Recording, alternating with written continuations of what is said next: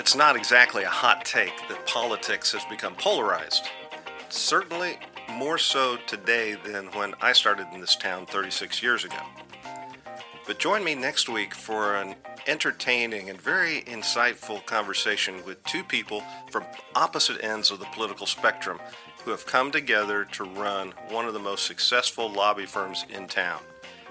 And oh, get this they're from the same city, born months apart. They each moved to Washington and charted very successful but very different careers over the past couple of decades. They each had destination weddings to the same place in the Virgin Islands. Their children were born one day apart, and they hadn't met until three years ago. Here's a taste. Did you two know each other? We had no idea. Had never met. Had never met in our lives. Um, so our good friend who is now in the VP's office, who I had worked with for several years on immigration reform in the House, that never got across the finish line. But one of your five Democrats. Correct. that, that, that's where they all came from. Was, was was from that failed effort in 2015 or whatever. So she introduces me to Christina via email, and we meet for coffee in the Rayburn cafeteria. And, and I'm all like, this is a Republican who doesn't have horns. I can deal with him. He's all right. And I, I was like, it's a Democrat who's not asking for handouts right and left.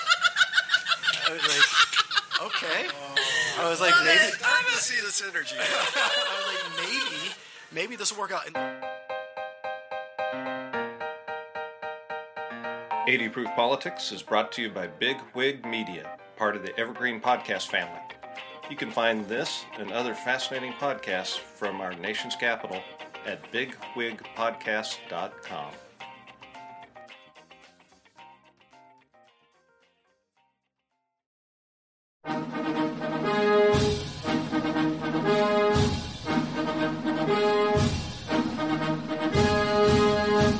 We often hear about the individuals who took the oath of office to become the chief executive.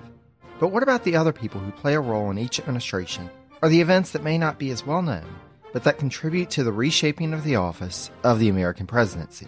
On the presidencies of the United States, we explore each administration beyond just the person holding the highest elected office in order to better understand the history that brought us to the modern day presidency.